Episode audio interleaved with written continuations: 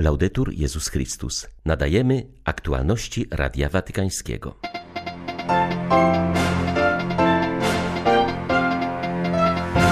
Franciszek wstawia się za ofiarami współczesnego niewolnictwa. Szczepiąc bezdomnych, Watykan kieruje się logiką Ewangelii, zapewnia jałmużnik papieski kardynał Konrad Krajewski.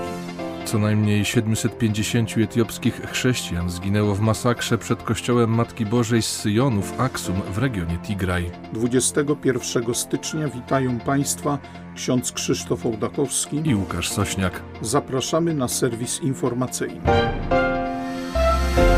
Papież napisał przedmowę do książki Marii Pii Bonanate Jestem Joy. Franciszek pochyla się w niej nad świadectwem nigeryjskiej dziewczyny, która po dramatycznej podróży przybywa do Włoch z nadzieją znalezienia pracy, a zamiast tego trafia na ulicę. Ojciec Święty nazywa przejmujące świadectwo Joy dziedzictwem ludzkości. Poprzez swą książkę przekazuje ona osobistą historię jako dar dla każdego człowieka, który z pasją pragnie ocalić swe życie. Z prostotą świadka przedstawia doświadczenie swej podróży, oddając głos samemu Bogu. Na tę historię składają się przejście przez pustynię, miesiące spędzone w libijskich obozach dla więźniów, podróż przez morze. W tej historii pojawiają się także jej przyjaciółki, których losy są podobne do historii tysięcy nigeryjskich dziewcząt. Franciszek pyta, skoro na ulice naszych miast trafiają niezliczone rzesze młodych kobiet, ofiar handlu ludźmi, to na ile ta naganna rzeczywistość wynika z faktu, że wielu mężczyzn domaga się tutaj tych usług i wykazuje chęć kupienia drugiego człowieka, unicestwiając jego godność. Na swojej drodze do wolności Joy wskazuje dwie rzeczywistości: wiarę w Boga, która ratuje od rozpaczy, i wspólnotę.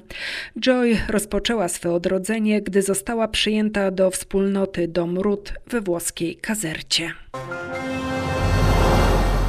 Papież modli się za ofiary wybuchu gazu w jednej z madryckich parafii. W watykańskim telegramie kondolencyjnym do arcybiskupa hiszpańskiej stolicy Franciszek powierza Bożemu miłosierdziu zmarłych, rannych i ich rodziny. Zapewnia także wszystkich synów umiłowanego narodu hiszpańskiego o swej bliskości. Do wybuchu gazu doszło około godziny 15 w budynku parafii Matki Bożej Virgen de la Paloma w centrum Madrytu. Zginęły trzy osoby, w tym Dawid, ojciec czwórki dzieci, który dokonywał przeglądu systemu ogrzewania budynku. Dzisiaj nad ranem, w wyniku odniesionych ran, zmarł ksiądz Ruben Perez, który przyjął święcenia kapłańskie dokładnie sześć miesięcy temu. Mieszkańcy dzielnicy są w szoku. Z drugiej jednak strony mówią o cudzie w nieszczęściu. Ze zniszczonym sześciopiętrowym budynkiem graniczy szkoła, dom opieki społecznej i kościół. Z powodu śniegu na placu szkolnym nie było wczoraj dzieci. Nikt nie ucierpiał także w domu starców. Parafia Matki Bożej Virgen de la Paloma jest jedną z najstarszych w Madrycie.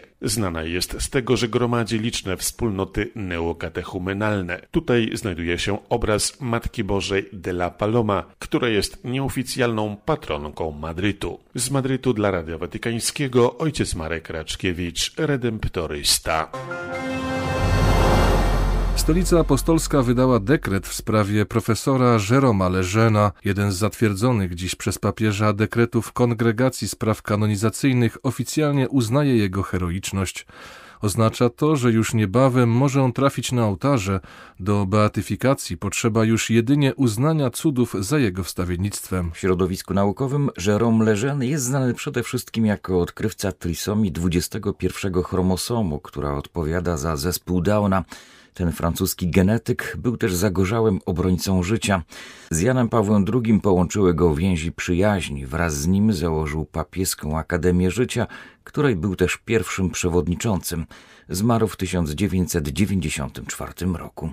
Ogłoszone dziś watykańskie dekrety dotyczą jednego męczeństwa oraz siedmiu orzeczeń heroiczności cnót, Oficjalnie uznanym dziś męczennikiem jest włoski kapłan Giovanni Fornazini, zabity przez Niemców w 1944 roku za swe antyfaszystowskie wystąpienia i współpracę z partyzantami.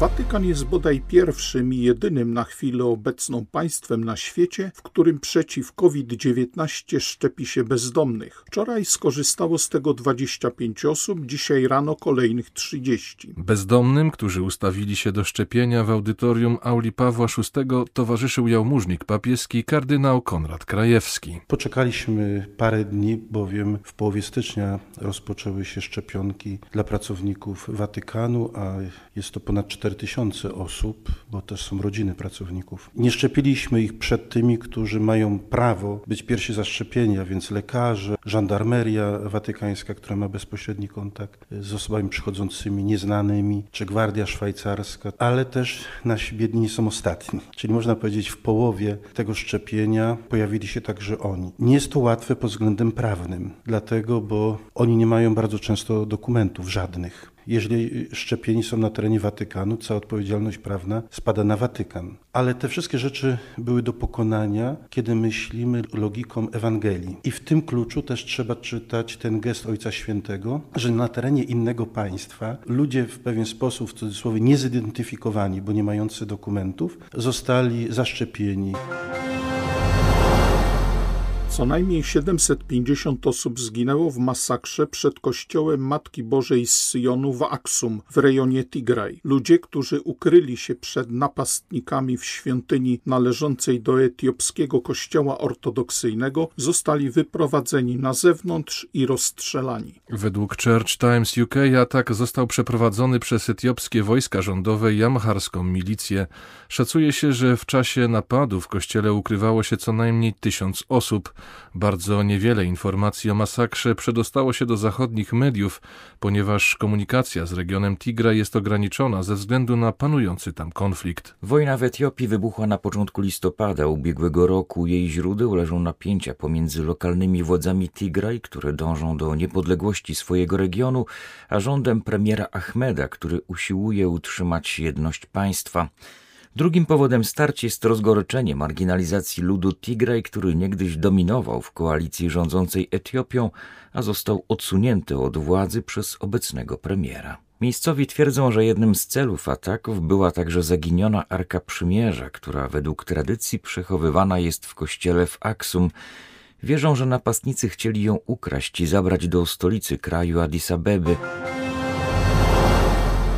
Szef watykańskiej dyplomacji wyraził satysfakcję z wejścia jutro w życie traktatu o zakazie broni jądrowej. Arcybiskup Paul Richard Gallagher ujawnił, że stolica apostolska była aktywnie zaangażowana w proces przygotowania tego traktatu. Arcybiskup Gallagher wskazuje, że głównym celem wspomnianego traktatu jest zakazanie broni jądrowej w sposób jednoznaczny, umieszczając ją w tej samej kategorii co inne bronie masowego rażenia, takie jak broń chemiczna i biologiczna już wcześniej zakazane.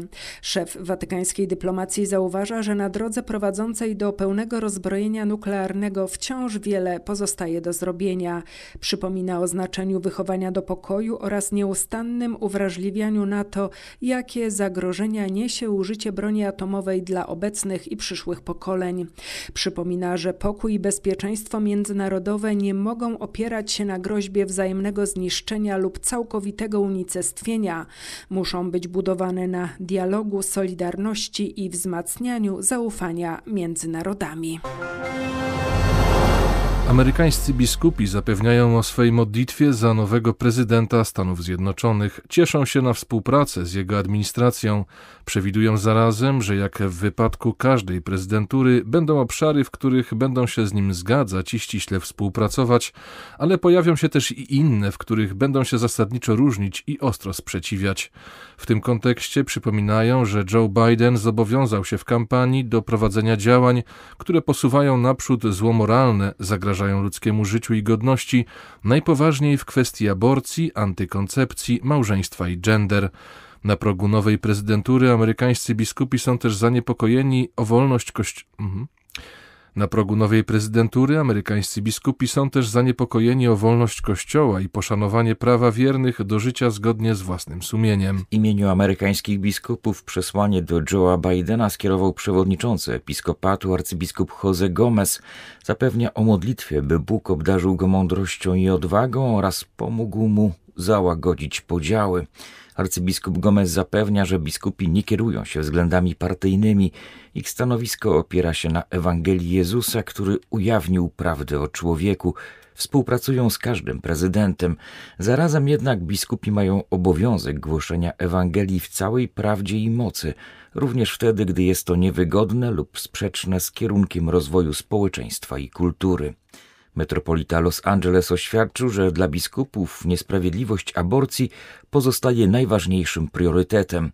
Jak naucza papież Franciszek, nie możemy milczeć, kiedy co roku eliminuje się w tym kraju niemal milion nienarodzonych dzieci. Amerykańscy biskupi z zadowoleniem przyjmują wezwanie prezydenta Bidena do narodowego uzdrowienia i jedności. Przypominają jednak, że prawdziwe pojednanie wymaga cierpliwego słuchania tych, którzy się z nami nie zgadzają i wyrzeczenia się rządzy odwetu. W 2020 roku 10 milionów osób było objętych pomocą Caritas Venezuela. Opieka duchowa i wsparcie psychologiczne stanowiły główną formę pomocy kościelnej organizacji charytatywnej w ubiegłym roku. W bilansie za zeszły rok Caritas poinformowało, że ponad 9,5 miliona osób skorzystało bezpośrednio lub pośrednio z różnych akcji pomocy społecznej organizowanych przez Caritas Venezuela. Katolicka organizacja skupia się przede wszystkim na dynamicznej dystrybucji paczek żywnościowych, zwłaszcza do rodzin wielodzietnych oraz zestawów higienicznych, aby odpowiedzieć na kryzys sanitarny w kraju. Caritas stworzył projekt Share 2020. Jest to kampania mająca na celu zwiększenie dostępu do wody pitnej i usług sanitarnych w najbardziej dotkniętych przez pandemię regionach. Na przykład w ramach kampanii rozdano milion ręcznie wykonanych filtrów, stworzono banki farmaceutyczne i zwiększono liczbę ośrodków pomocy społecznej. Caritas Venezuela nie zapomniała także o imigrantach. Szczególną troską objęte są rodziny. Tutaj ważna jest przede wszystkim opieka nad dziećmi, które zmagają się z niedożywieniem dożywieniem. Caritas cieszy się współpracą z licznymi wolontariuszami specjalizującymi się w medycynie dziecięcej. Tegoroczny tydzień modlitw o jedność chrześcijan zbiegł się na Łotwie z obchodami trzydziestolecia tak zwanego czasu barykad, czyli społecznego zrywu, który stał u podstaw odzyskania przez ten kraj niepodległości. Specjalne nabożeństwo ekumeniczne z udziałem zwierzchników największych wspólnot wyznaniowych Łotwy odbyło się w Ryskiej Katedrze Luterańskiej, i było transmitowane w telewizji. W przemówieniach i modlitwach mówiono o religijnym wymiarze pokojowego protestu wobec sowieckiej okupacji i przemocy, o poczuciu wdzięczności za odzyskaną wolność i o nowych wyzwaniach, przed jakimi staje Łotwa. Chodzi m.in. o zagrożenie dla rodziny i integralności narodu. Arcybiskup Zbigniew Stankiewicz wskazywał na niebezpieczeństwo związane z nowymi ideologiami. W chwili obecnej to, co papież Franciszek bardzo mocno podkreślał o kolonizacji ideologicznej i powiedział, że ta kolonizacja zagraża najbardziej rodzinie, że ona niszczy rodzinę i próbuje ją jakby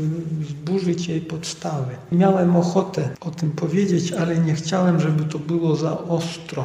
O tym, że dzisiaj mamy inne barykady. Po prostu mamy bronić Łotwy przed kolonizacją ideologiczną, bo o tym powiedziałem, że ta kolonizacja ideologiczna może być groźniejsza niż zniewolenie zewnętrzne, niż okupacja.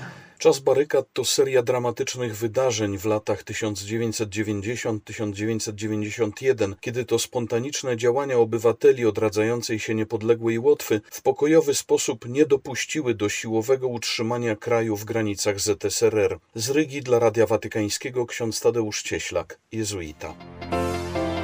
Były to aktualności Radia Watykańskiego. Laudetur Jezus Chrystus.